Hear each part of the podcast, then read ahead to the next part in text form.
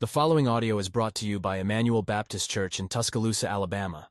More information about our church can be found at emmanueltuscaloosa.org.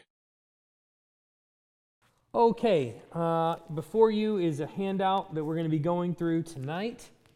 And in it, you will see obviously the same uh, kind of thing that we go through, a little worksheet type thing that we go through every, every night. And then after that are the scripture passages that we'll be referencing. And then on the very back, um, page seven is a bibliography of the relevant works that are consulted throughout this entire study. The ones that are bolded are the ones that are mainly consulted tonight.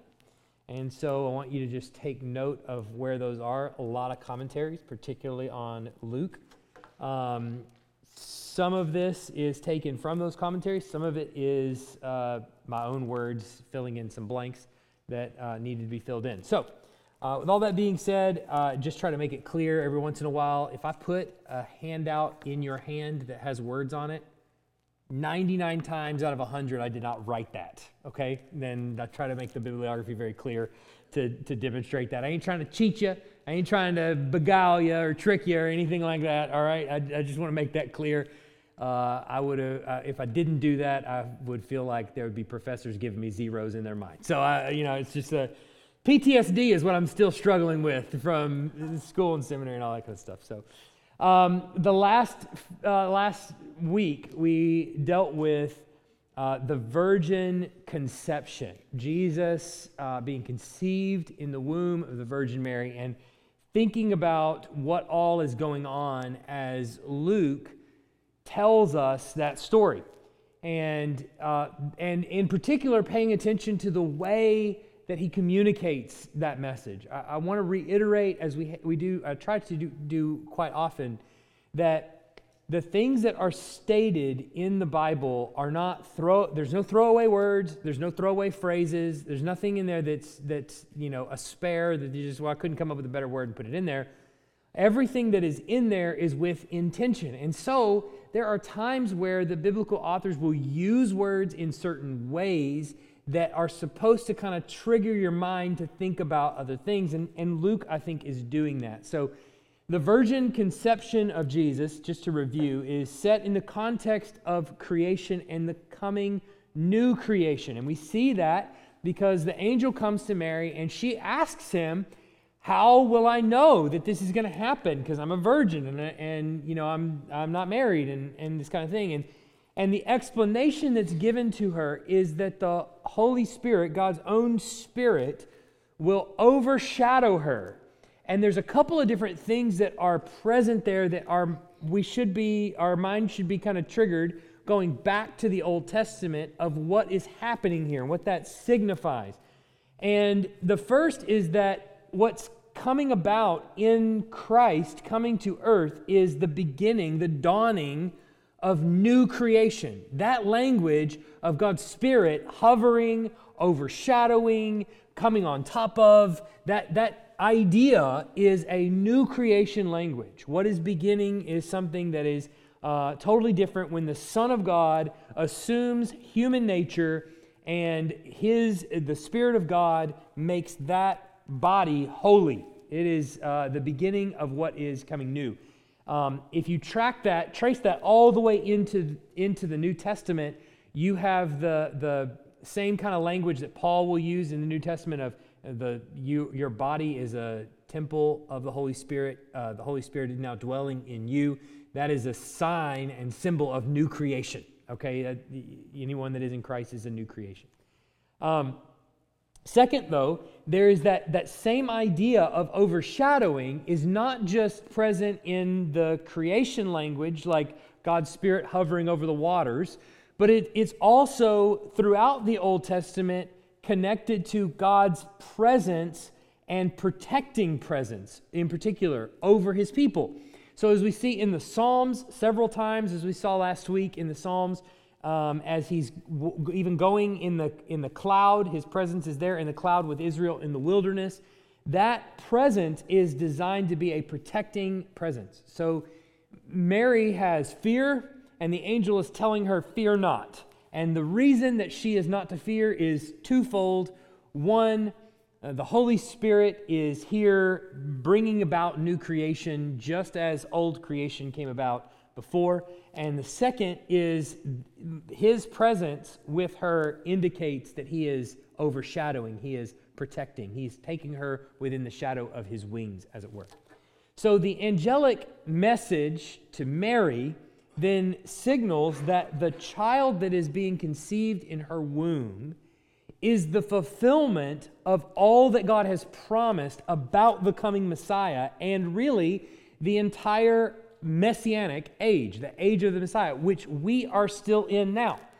So we one pivotal passage for that is if you remember uh, uh, Joel 2, I think it's 28 to 32, where the um, the prophecy from Joel is basically that uh, your sons and daughters will dream dreams. The Spirit, God will pour out a Spirit on all flesh. Your sons and daughters will dream dreams and things like this. And um, that prophecy is stated as being fulfilled at Pentecost. So when the Spirit comes upon God's people, they begin prophesying and things like that. And it's Peter's explanation to the crowds as to why these men are not drunk as you suppose, they are, this is happening. What, what was prophesied in Joel is happening.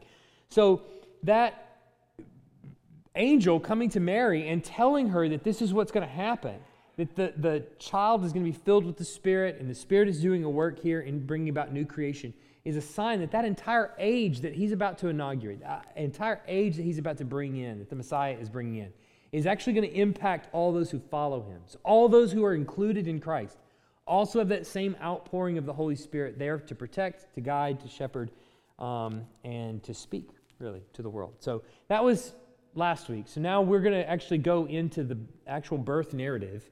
Now, Jesus is, is finally being born seven weeks in. It took us seven weeks to get here, okay? So if that tells you how long it's going to take us to get through the New Testament, just buckle up, all right? Um, so in the Gospels, believe it or not, it, it seems sort of strange, I think, maybe to think about this, but in the Gospels, the birth of Jesus is given a precise setting in the world. Um, it's given a time period that it takes place in. Where we, we know the rulers that were in place, we know about the, the uh, at least the period of time that it took place. So in Matthew, we know that it takes place near the end of Herod's reign. Herod the Great is king of Judea. So basically, uh, think about it as the entire promised land, just basically, okay? So Herod the Great is king of that entire area. And, um, and it, we know in Matthew that Jesus' birth takes place somewhere near the end of that reign. So Herod's going to do something really terrible that's going to cause Jesus and his whole family to flee to Egypt. And I don't want to spoil it for anybody that hasn't heard it, hasn't read the book. Okay, so just let me get, we'll get there slowly. But uh, so he's about to do something really terrible. Well, they're going to come back after Herod dies. So we know that it's at least relatively close to the end of Herod's life. But in the Gospel of Luke, we're given even a more precise time period, or perhaps another historical setting, another historical marker, is that the decree, the census that is decreed, is done by Caesar Augustus. And he says that it's the census of Quirinius, or he relates it to Quirinius, the governor of Syria, that caused Mary and Joseph to actually come to Bethlehem to begin with. So it's given this uh, precise setting within the time frame of world history. So let's look at Luke 2 1 to 3, and let's just read that. Herod has died when? before they came before they came to Bethlehem? No, Herod is Herod is alive when they come to Bethlehem. Herod is dead when they come back out of Egypt and go to Nazareth. Yeah, yeah. Uh, but we're not there. It's going to take us another 10 weeks to get there, okay? Uh, yeah, yeah, yeah, yeah. They go, they come out of Egypt and go to Nazareth. So we're not, we're, we're not even to Bethlehem yet. All right. So here we go. Let's get to Bethlehem. All right. In those days, a decree went out from Caesar Augustus that all the world should be registered. This was the first registration when Quirinius, I have the hardest time saying that name for some reason, Quirinius was governor of Syria, and all went to be registered, each to his own town. Okay. On the surface, you've read that probably a billion times, and on the surface, everything is good until we actually think about this from a historical perspective. We immediately run into a historical and chronological problem in this text. And, um, and here it is Herod the Great dies right around 4 BC. Okay, so we, we, we know that historically he dies around 4 BC. So Jesus was Jesus died before I mean no Jesus died. Uh, Jesus was born in, in, the before Christ era. Okay, so just kind of wrap your mind around that for a second. Uh, he was born somewhere around 4 BC or a little bit before 4 BC, maybe 5 BC. All right, so Herod dies in 4. Quirinius is not made governor until 6 AD.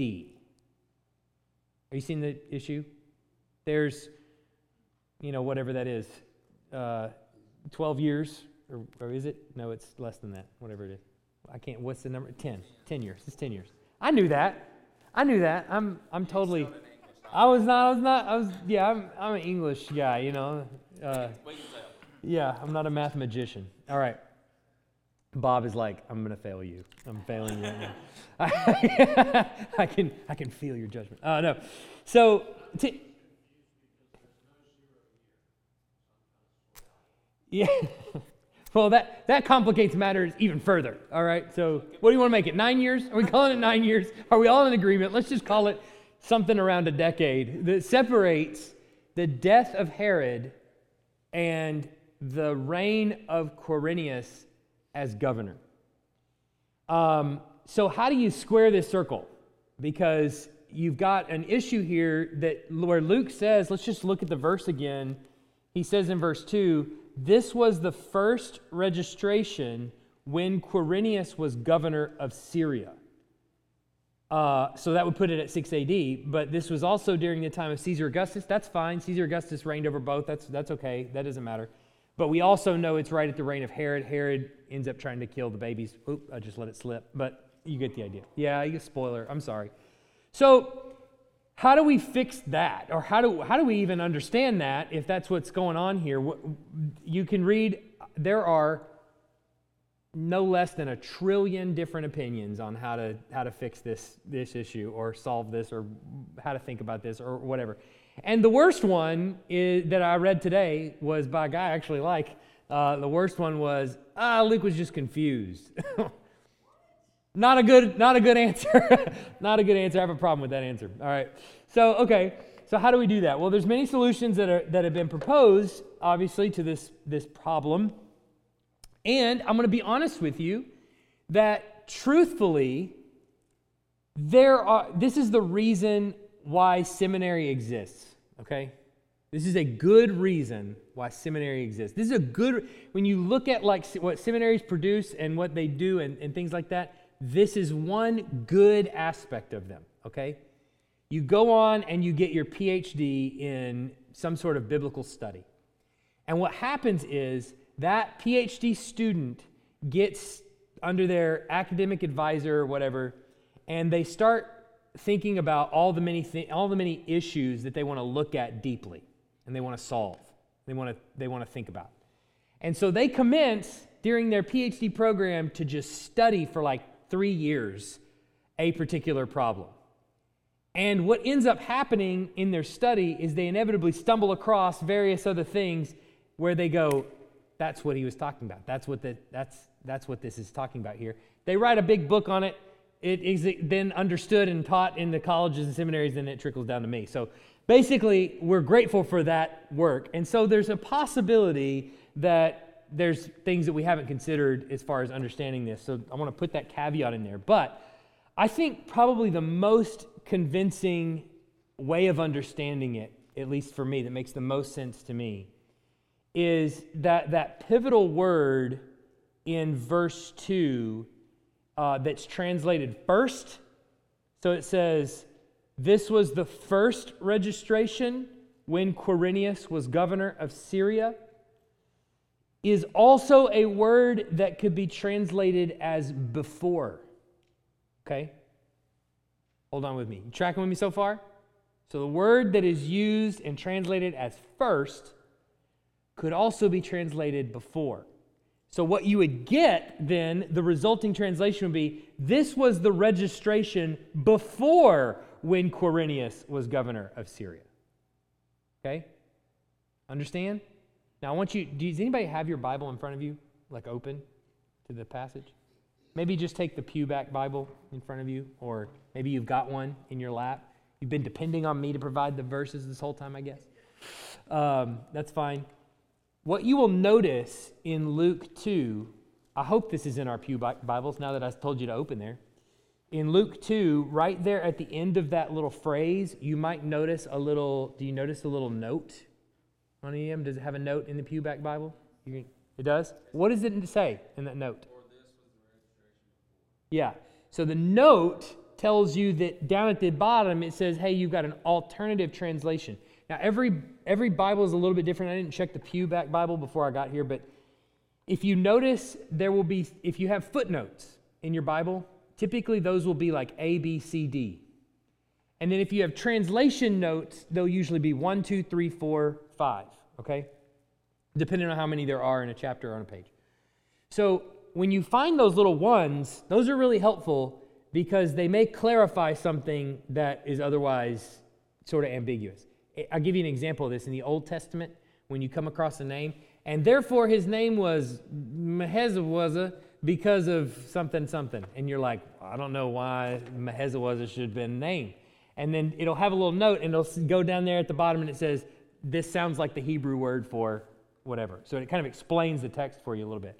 That, those little ones are helpful. And I think that actually is probably one of the best solutions to an issue like this is that Luke is not referring, he's making clear to his audience that he's not referring to the, the census when Quirinius was governor, but the one that took place before that. In other words, your mind is going to be taken to that census where Quirinius is governor. And I'm going to tell you why in just a minute. Your mind is going to be taken there. When I talk about the census that happened, your, your first thought is going to be, oh, the Quirinius census. And I'm talking about one that took place before that. Okay? Does everybody eh, understand what I'm saying? That makes sense? Okay. All right. So just remember that. The help is in your Bible. It's right there. It's a little, little good little footnote if you got the ESV. I don't know about the other translations. Um, now, one reason why I think that is the most obvious and probably the right solution to this is because if it was supposed to be translated first, this was the first registration when Quirinius was governor, means what? That there is a second. He was only governor of Syria for one year. And there was not two censuses that he censi, censi that he did. So there's only one. So it doesn't make a ton of sense that they would say the first, because that would imply that there's a second when there was not a second. All right? Um, so that seems to be the, the way to go. All right? Now, you probably are wondering, okay, why are we spending so much time on the translation of one word? All right, I get that. I understand that. And some people in this room are like, it says it, I take it, let's move on. And you're fine. And you will never, ever be upset by that. It won't ever keep you up at night. This 10 years here won't ever, you won't ever think about it again, and you just be happy until the day you die. And that's great. There's also another group that goes, Wait, 10 years? That's significant. Or nine years, or however long it is. That's significant. There's a gap there, and I don't want the notion that I'm going to take this to my unbelieving friend and I'm going to sit this down, and my unbelieving friend got their PhD in Roman history, and they go, wait, Quirinius was governor in 6 AD, and Herod died in 4 BC. How do you solve that, Christian? There's error in your Bible. I don't want to have to sit down at the coffee table and not be able to explain that, right? So there's another group in here that does that. And sometimes you just have to go, I'm here for them. All right? I'm going to let them listen to. I happen to be one of those people, right? that my mind keeps working until I think through a problem. And so it's, it's significant in all seriousness as we're engaging the world. There, there's a, I noticed this years ago. Uh, we, I, I was teaching the book of Jonah, and I was teaching this to two classes. One was a class of people my age at the time in their early 30s or late 20s. and I was teaching it to another class of adults. Most of them were in their 50s and 60s. And I noticed a tremendous difference in the kinds of questions they asked about the book of Jonah. In the older class, I said, and God appointed a great fish to swallow Jonah. And they said, Great, what's next? Like, of course, that's what happened. In the younger class, I, I said the same thing, read the same verse, and immediately hands were going, So, what fish was this that swallowed him? Is there, is there, is that possible? I mean, can a, can a fish actually swallow a human and, and live? And immediately that told me that there, generationally, we have a lot of work to do as Christians. There's a lot that's being asked of us by the world when it comes to young, unbelieving people. And these were Christians. These are people that I believe in Jesus, but I don't know how I, I can imagine a fish swallowing a, a person. And, and so we have to back up and we go, wait a second, wait a second, wait a second. Did Jesus get up from the grave? Did a dead man rise from the dead? Well, yeah, I believe that. Okay. it, it's, not a, it's not like a big leap to get to maybe that same God can appoint a fish. All right, maybe you've never seen this fish before, right? you, there's not a fish that existed like him since or before. Yeah, exactly. So, uh, so anyway, um, th- there's a lot of work on our parts where, especially with younger people, where it's not it's not good enough to just say the Bible says so.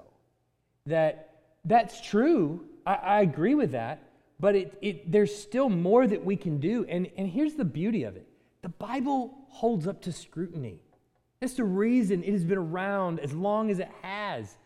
Is God has written this word. It, up, it, it stands the test of time.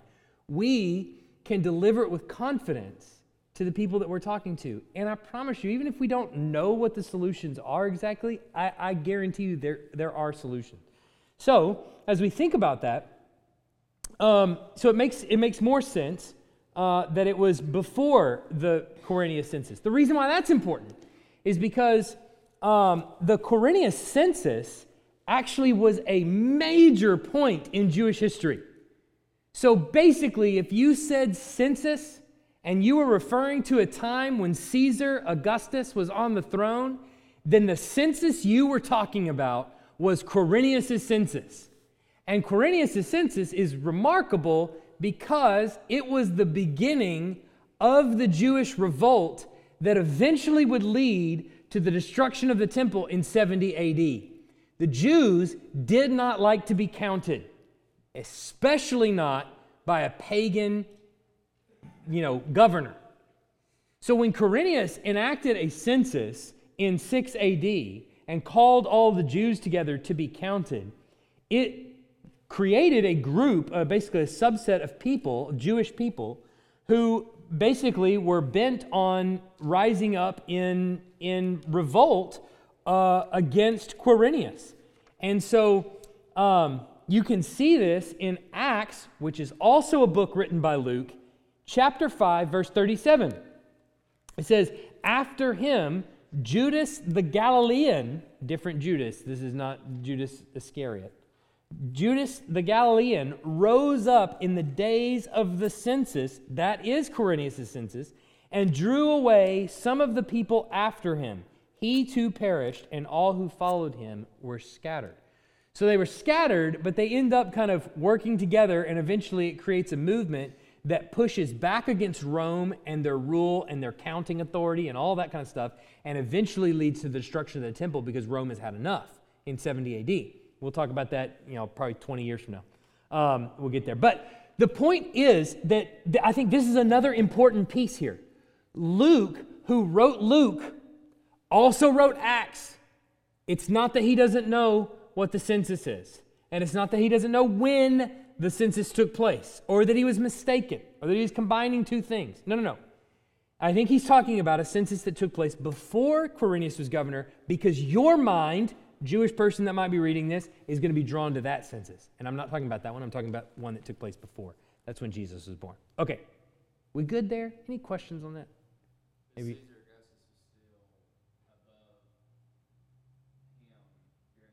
above Quirinius and above Herod. Yeah. So Caesar Augustus is, uh, is Caesar of the entire Roman Empire, okay? King basically of Rome. Whereas uh, Herod is king of basically what we would think of as the promised land or Israel or whatever you want to call it today. He would be underneath uh, Herod or underneath. He would be appointed by Caesar specifically to, to do that task militarily. Now, we're going to get into some other things in just a little, and not today, but in the future, where Herod, when Herod dies, there's a whole there's a whole mess of things that happen after that. There's not one clean successor after Herod. So that's part of the reason why this, this takes place. All right. But the governor of that area is kind of appointed specifically by, um, by Caesar. All right.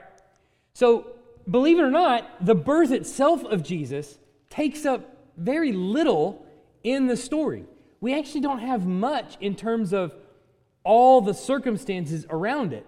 Now, every time we get to the birth narrative or things like that, there's what Scripture actually says, and then there's what the Hallmark Channel taught us, or whatever, or what sort of things are on the Hallmark cards and things like that. And sometimes there's some separating the two. So we're going to actually read the text uh, to see what happens. But the birth itself is told to us with, without many details as to why, uh, let's say, Mary and Joseph, the couple, stays in the stable, other than we get one little line, and it says, because there was no place for them in the inn. That, that's really it.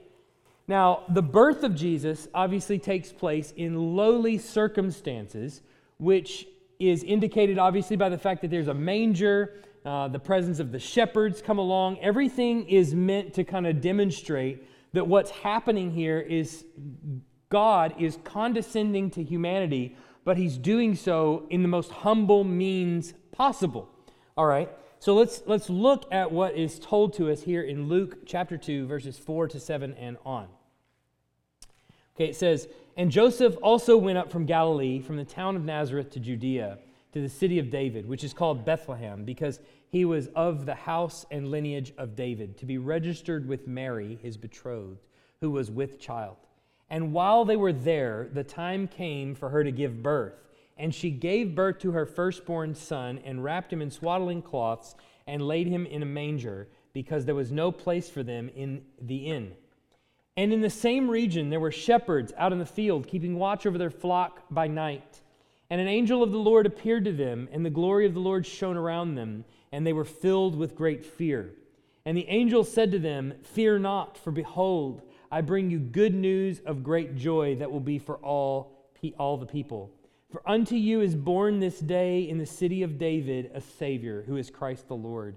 And this will be a sign for you. You will find a baby wrapped in swaddling cloths and lying in a manger. And suddenly there was with the angel a multitude of heavenly hosts, praising God and saying, Glory to God in the highest, and on earth peace among those with whom he is pleased. When the angels went away from them into heaven, the shepherds said to one another, Let us go over to Bethlehem and see this thing that has happened which the Lord has made known to us. And they went with haste and found Mary and Joseph and the baby lying in a manger. And when they saw it, they made known the saying that had been told them concerning this child. And all who heard it wondered at what the shepherds told them. But Mary treasured up all these things, pondering them in her heart. And the shepherds returned, glorifying and praising God for all they had heard and seen as it had been told to them. Now, all of this coincides. I want you to just think thematically and theologically about Luke. All of this coincides with exactly what Mary says after she is told that she is pregnant. Okay? Look back at Luke 1 46 to, 40, to 55. And this is the Magnificat, we call this the Magnificat. This is Mary's praise. And Mary said, my soul magnifies the Lord. My spirit rejoices in God, my Savior. Now, I want you to pay attention here the, what she says is happening here in the birth of Christ or the coming of Christ. For he has looked on the humble estate of his servant. For behold, from now on all generations will call me blessed. For he who is mighty has done great things for me, and his whole and holy is his name. His mercy is for those who fear him from generation to generation. He has shown the strength with his arm. He has scattered, here it is, scattered the proud in the thoughts of their hearts. He has brought down the mighty from their thrones and the exalted uh, and exalted those of humble estate. Do you see what's happening there? What she's saying is happening there? The proud are being taken down a, pe- a peg, not a peg, but all the pegs, and the humble are being lifted high. This is a reversal that's taking place here. And he says, 53, He has filled the hungry with good things, and the rich he has sent away empty. He has helped his servant Israel in remembrance of his mercy, as he spoke with, to our fathers, to Abraham, and to his offspring forever. So, the way that Mary is understanding what is happening here, by him coming to a, a young, unwed, virgin, basically a teenager essentially, is that, and choosing her to be the one that bears the Christ child, is a dramatic reversal where those who are proud and, uh, and powerful and rich and mighty are not the ones that he is paying attention to, but the ones who are lowly and the ones who are humble and the ones who are really nothing in the world and have no claim to really anything. God is paying attention to them. So, carrying on that theme, that actually goes throughout the entire Gospel of Luke, where God is paying attention to the humble and lifting the humble up from their status of depravity and humbling those who are proud and haughty and boastful. And so that, that theme runs all the way throughout. And so, right here at the beginning, how else would the Christ child come into the world except in the most humble of circumstances? Circumstances that, if Mary, who's obviously nine months pregnant as they're traveling to Bethlehem, probably traveling with Joseph because she's so pregnant and Joseph has to go to get counted, that he doesn't want to leave her alone, that he takes her along with him and if they had a choice as to where Christ would be born, what do you think they would choose? If they had all the money in the world, what do you think they would afford themselves? Probably the best accommodations they could possibly. We got to make sure that this goes smoothly. How does God want Christ to come into the world? Right? So Luke is presenting this uh, edict from on high that all the Roman world, particularly that in Judea and Bethlehem and all those areas, should be counted. All of that is at the divine intention of God to bring all of them to Bethlehem in the most crowded of circumstances so they would be left with no other choice but to give birth to the Christ child in a stable. Amazing, isn't it? It's really amazing. Okay. So, born in lowly circumstances, it's part of the theme of what is being accomplished here. So, the word, though, that Luke uses to describe the lodgings is not really what we would think of as an inn. Now, he does later on use the word that means an inn. Like you may think of like a bed and breakfast, or maybe a hotel or motel or something like that.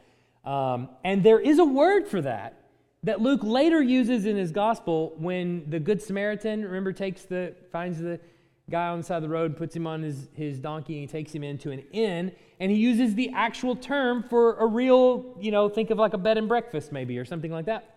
And uh, but he doesn't use that word here. Instead he uses the word for something like a guest room in a private house or perhaps even a hostel. So there is it's a little bit ambiguous as to what it is that they went to find. And i know you've seen the cartoon of the birth story, I know, where you got the really mean innkeeper who opens the door and he says, There's no room here for you, you know, and he shuts the door. He's like a wretched Gentile, you know, and they're, they're going to walk off.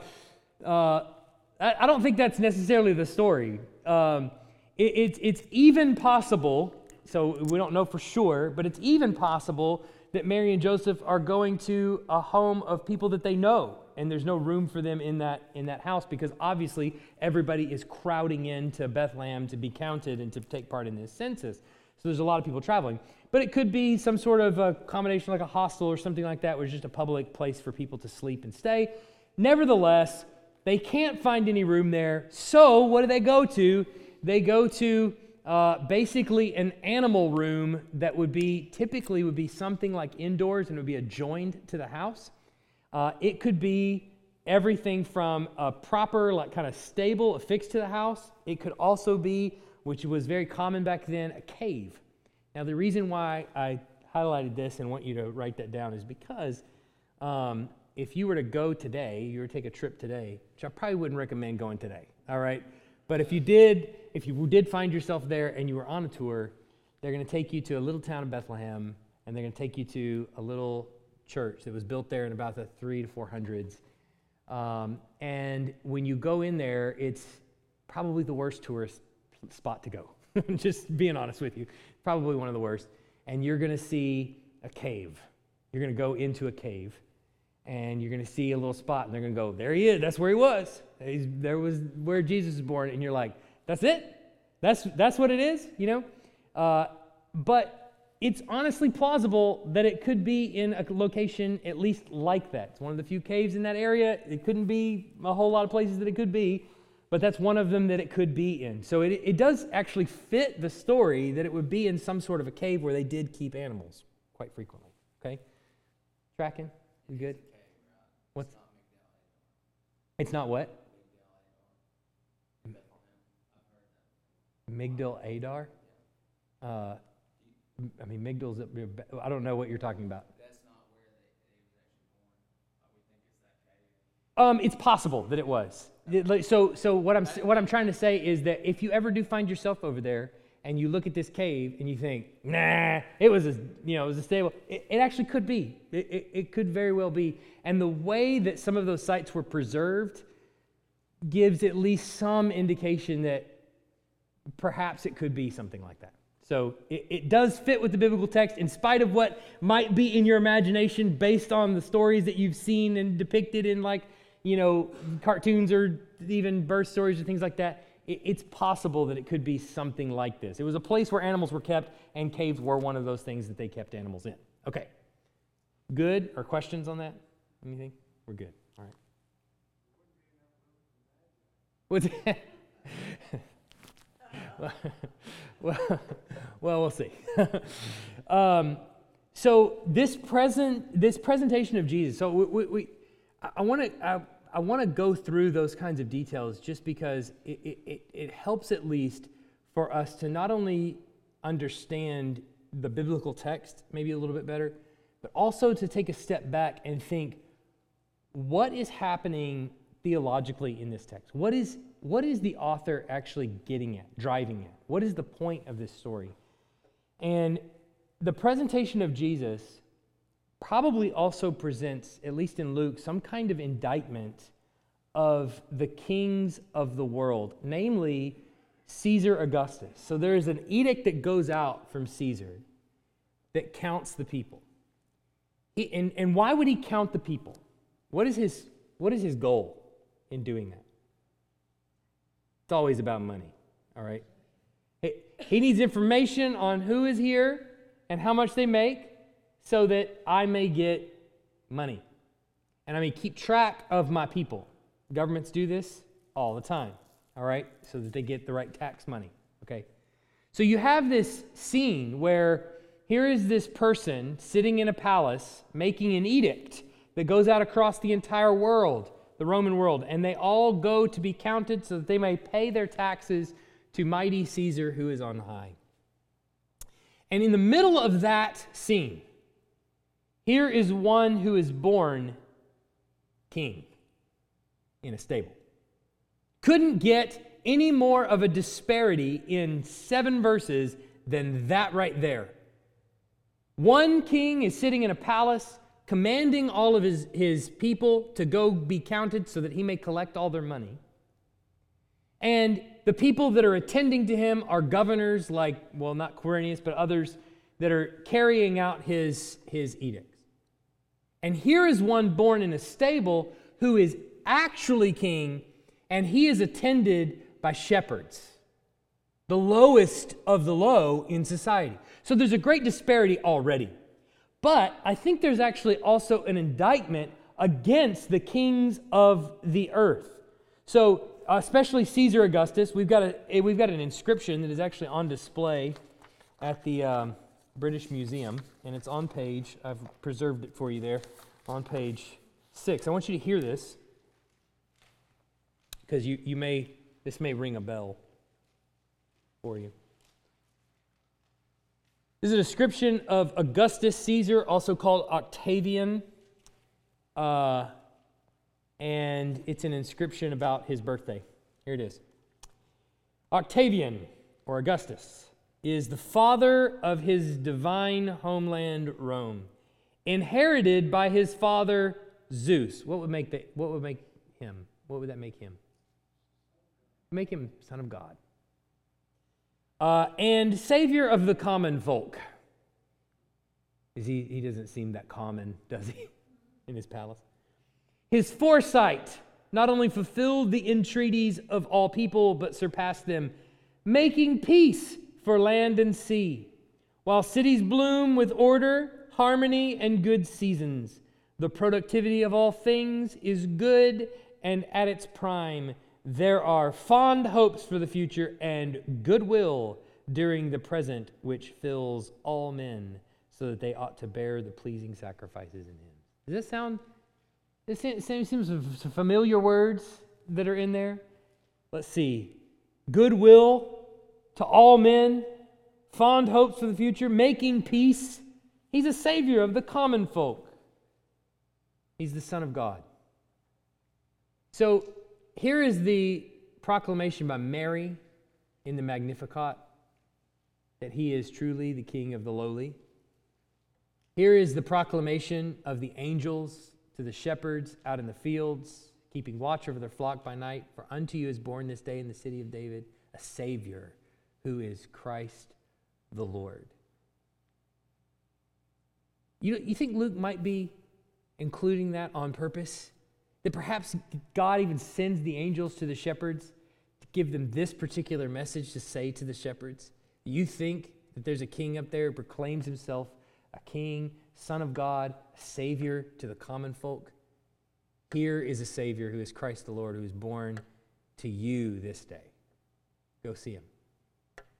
You can actually come into his palace instead of going to the location where he asked for you. Not only that, but if you go to the Gospel of Matthew, now we even have a more strict indictment because in Matthew, when Jesus is born, there is a threat to the established order, and it's made explicit as these travelers come from the east and they, they come to the palace where Herod is in Jerusalem, and they say, Where is the one born king of the Jews? Not, where is the prince? Where is the one born, heir apparent? They say, Where is the one born king of the Jews? Now, remember, we talked about some weeks ago, Herod is an Idumean, meaning he, his father is Esau, an Edomite. And the Magi come in from the east, perhaps not knowing any better. They visit him there and they say, Where's the one who's been born king of the Jews? Herod has been deemed king of the Jews by the Senate in Rome. He's been called that. And now here are these strangers showing up from nowhere. We saw his sign and we've come to follow him. Where is the one who has been born king of the Jews? What are you talking about, born king of the Jews? My wife has not had a baby. Yeah, yeah, not appointed king, not anything. He is born king already of the Jews. Let's read that in Matthew 2 1 to 12. Since I feel a little Christmassy tonight, anyway. Matthew 2 1 to 12.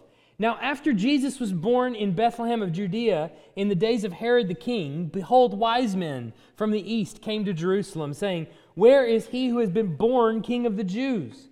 For we saw his star when it rose and have come to worship him. When Herod the king heard this, he was troubled, and all Jerusalem. That, that phrase has always troubled me and all Jerusalem with him.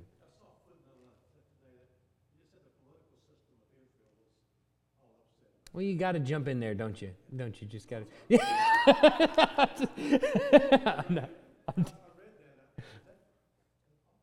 yeah. Yeah, you, you have all of the Jews who are hearing of the one born king of the Jews, and they're troubled.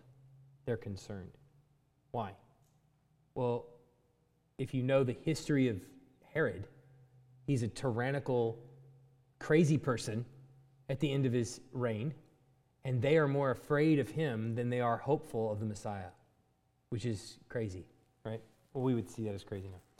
All right, uh, it says, um, so, verse 4 And assembling all the chief priests and scribes of the people, he inquired of them where the Christ was to be born. They told him, Bethlehem of Judea, for so it is written by the prophet, And you, O Bethlehem, in the land of Judah, uh, are by no means least among the rulers of Judah.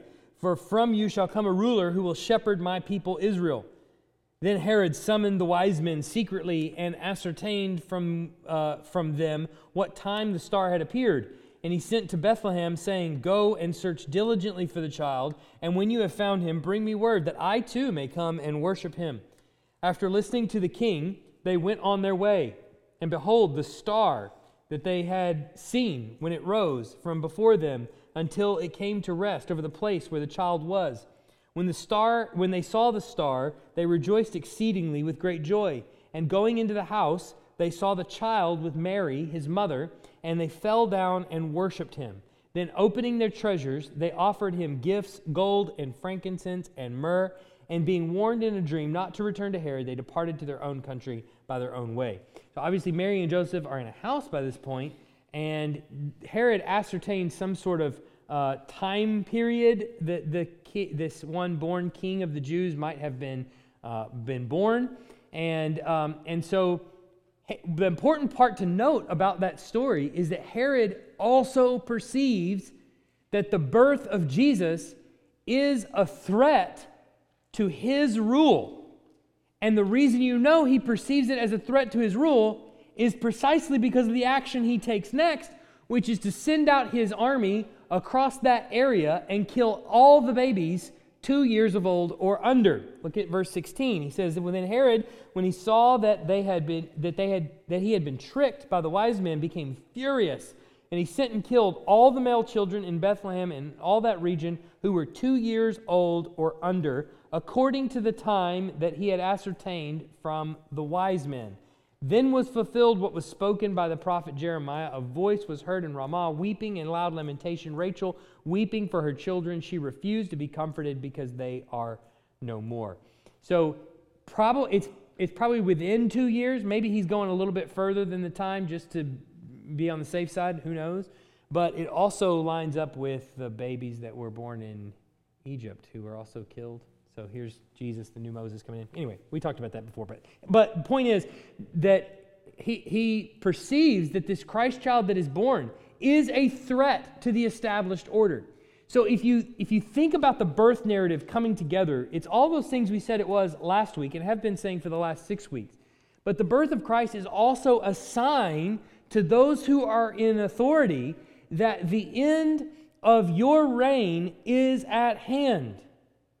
Jesus will tell them later that he is a different kind of king. He tells the Roman authorities that his kingdom is not of this world. Remember in John 18, 33 to 38. So Pilate entered his headquarters again and called Jesus and said to him, Are you the king of the Jews? Jesus answered, Do you say this of your own accord, or do, you, or do others say it to you about me? Pilate answered, Am I a Jew? Your own nation and the chief priests have delivered you over to me. What have you done? Jesus answered, My kingdom is not of this world. If my kingdom were of this world, my servants would have been fighting that I might not be delivered over to the Jews. But my kingdom is not of this world. Then Pilate said to him, So you are a king? Jesus answered, You say that I am a king.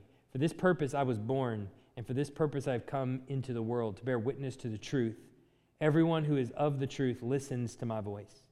Pilate said to him, What is truth? Whew. After he had said this, he went back outside to the Jews and told them, I find no guilt in him.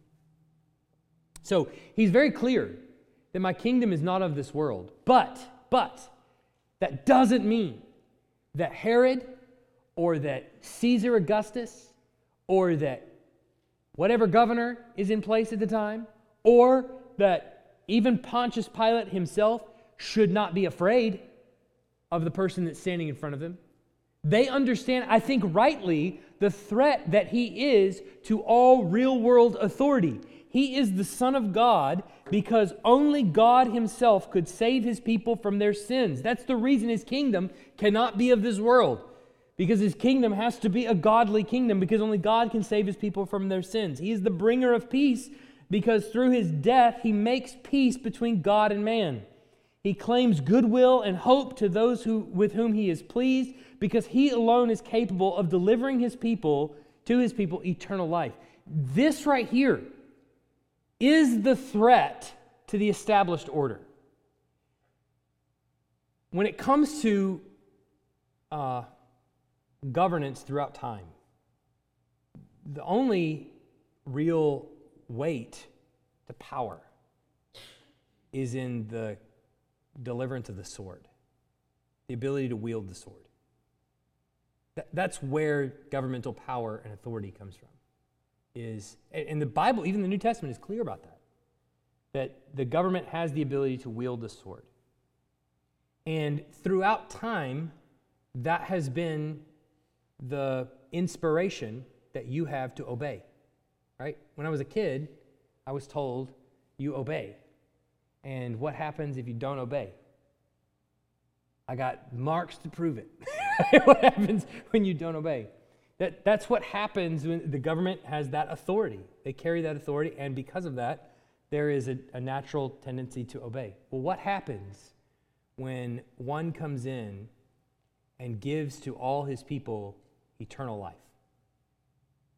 Where now they no longer fear death.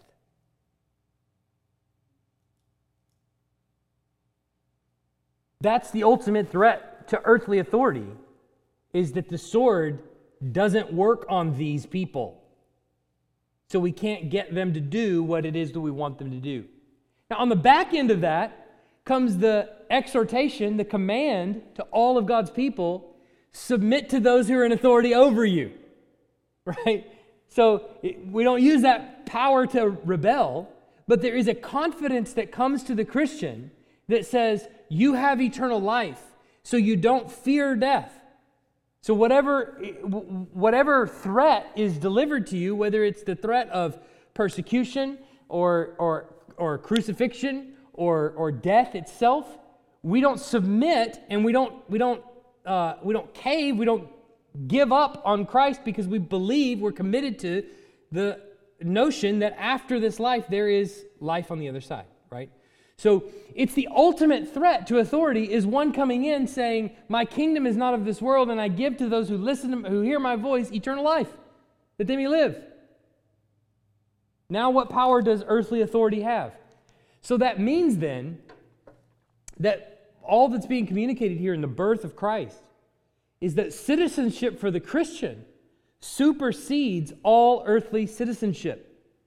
So Jesus' ministry then, is an all out assault on earthly citizenship as he preaches a transitioning of citizenship from earth to heaven through repentance. So, not only do we get the threat to authority in Matthew chapter 2, Herod sees that and goes to try to kill the threat. But then after that, what do we get? We get the preaching of John the Baptist and we get the preaching of Jesus. Matthew 3, verse 2 Repent, for the kingdom of heaven is at hand. That's John the Baptist. Jesus comes along in 417. From that time, Jesus began to preach, saying, Repent, for the kingdom of heaven is at hand. Philippians 3:20 going on into the New Testament Paul says our citizenship is in heaven and from it we await a savior the Lord Jesus Christ. So the what's happening in the the incarnation of Christ is Jesus coming to actually take you from being an earthly citizen to being a heavenly one. And in that, he's giving you eternal life. And because he has given you eternal life, he is, re- he is removing the fear of death from all the hearts of his people. And how does that happen? Through repentance and faith. Questions? Go ahead, Sean.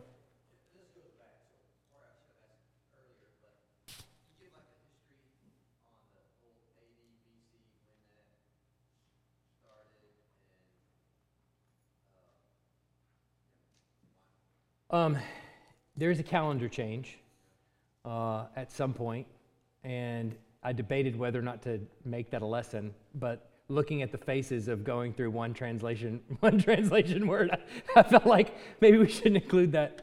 Uh, there's a calendar change along the way. I don't know that I could tell you right offhand all the details of it in an, in an accurate fashion, um, but I can get you that information.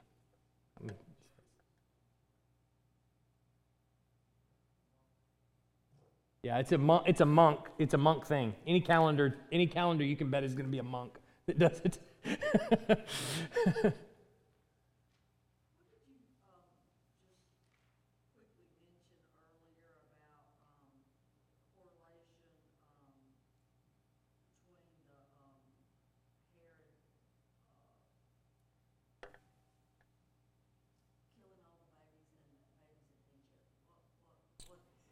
Oh, uh, she, she asked the question the correlation between Herod killing all the babies and then the babies in Egypt.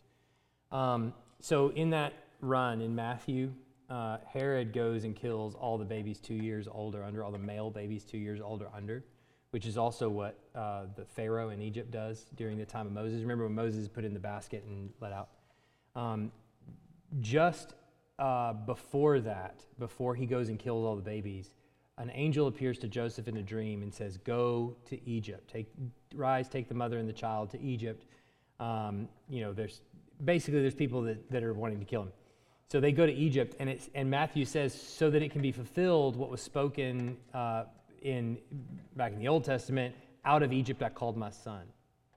Well, so we know first of all he's associating with Jesus with Israel, who is that that passage is about. He's coming out of Egypt. But then later on, the angel appears to Joseph in a dream and says, uh, Rise and take the child, for those who sought his life are dead. It's after Herod dies, and they're told to go back into the land. They eventually settle in Nazareth. That's, that same phrase, those who sought your life are dead, is the same phrase that God delivers to Moses when he's out in the wilderness. So there's a connection that's, that Matthew is demonstrating that what Jesus is here to do is not only be the, the true Israel who's obeying God in every capacity, but he's also a new and better Moses who's coming to deliver uh, God's people truth of God's law. So Jesus, having received that message about you know those who sought your life are dead and relating him to Moses, then goes back, settles in Nazareth, the next time we see him, he goes through the waters, he goes out into the wilderness for 40 days, he goes back into the, into the promised land, up on top of a mountain where he, de, where he comments on the Mosaic Law. And he starts teaching the people about the Mosaic Law. So Matthew is doing a lot of things there where he's showing Jesus actually fulfilling all the things that all the Old Testament people throughout the, the first 39 books of our Bible were told to do, commanded to do, but failed to do, and instead pursued idolatry and sin and all kinds of other things. That includes Moses as well. Um, but Jesus carries it through perfectly, even resisting the temptation of the devil. Yeah. So that was a very quick overview. That makes sense. Any other questions? Like I said, there's nothing, there's nothing in the text that's throwaway. It's all, it's, it's all very intentional and yeah. Well, I, am glad you bear with me on the translation stuff and all the technical details. It won't all be like that, but there's some things I think that are in the New Testament that are just they're important to kind of lay out there, especially if you're in environments where you're. You, I'll, I'll, say this: if you're ever around people uh, on a routine basis, maybe you work with them or whatever that are uh, maybe antagonistic towards the Lord or uh, or maybe they're just unbelieving. Maybe they haven't heard. There's inevitably going to be questions that you get from them that you don't know the answer to. And it doesn't mean that just because you got those questions and you can't think of the answer doesn't mean that there's not answers for that. Um, so I think the beauty of a church and just being around other Christians routinely is that when you have those questions, you can ask other people and like, have you ever heard this question? What, well, I don't know what the answer is that. Where should I look or whatever? You can ask, obviously, me. And if I don't know, maybe we can find the right answer, you know, to be able to address it. Just know that there are a lot of mysteries. And, and maybe we don't know all the answers to everything, but that doesn't mean that there aren't answers, right? And that there aren't good responses that you can give to those things. So you don't have to be afraid. And you can, on the flip side, you can actually be very confident about the book that you got in front of you in your lap. Um, it's proven to be true for 2,000 plus years if you go back into the Old Testament. So, uh, so trust it. And feel free and confident to teach it. Right? Let's pray. Heavenly Father, we are grateful for a time to come together, study your word, and to think deeply about it. Uh, I pray that you would give us confidence, even with those things that we may have never asked before, questions we've never wondered about, and questions we would be happy not knowing. Uh, I pray that you would give us, even through uh, understanding those things, confidence in the word that you've put in front of us, that we know that it's true and we know that it's communicating to us truth that we can bank on, that we can rely on, that we can trust. So we pray that you would give us that kind of confidence in your word as we deliver that to others. But I pray also that it would be a kind of confidence that does not take it for granted, but instead uh, gives it to others, shares it boldly with those we come in contact with. We pray this in Jesus' name. Amen. Thanks for listening. If you live in the Tuscaloosa area and are looking for a church, we'd love for you to visit. Our service times are Sunday mornings at 10:30 and Wednesday nights at 6:15.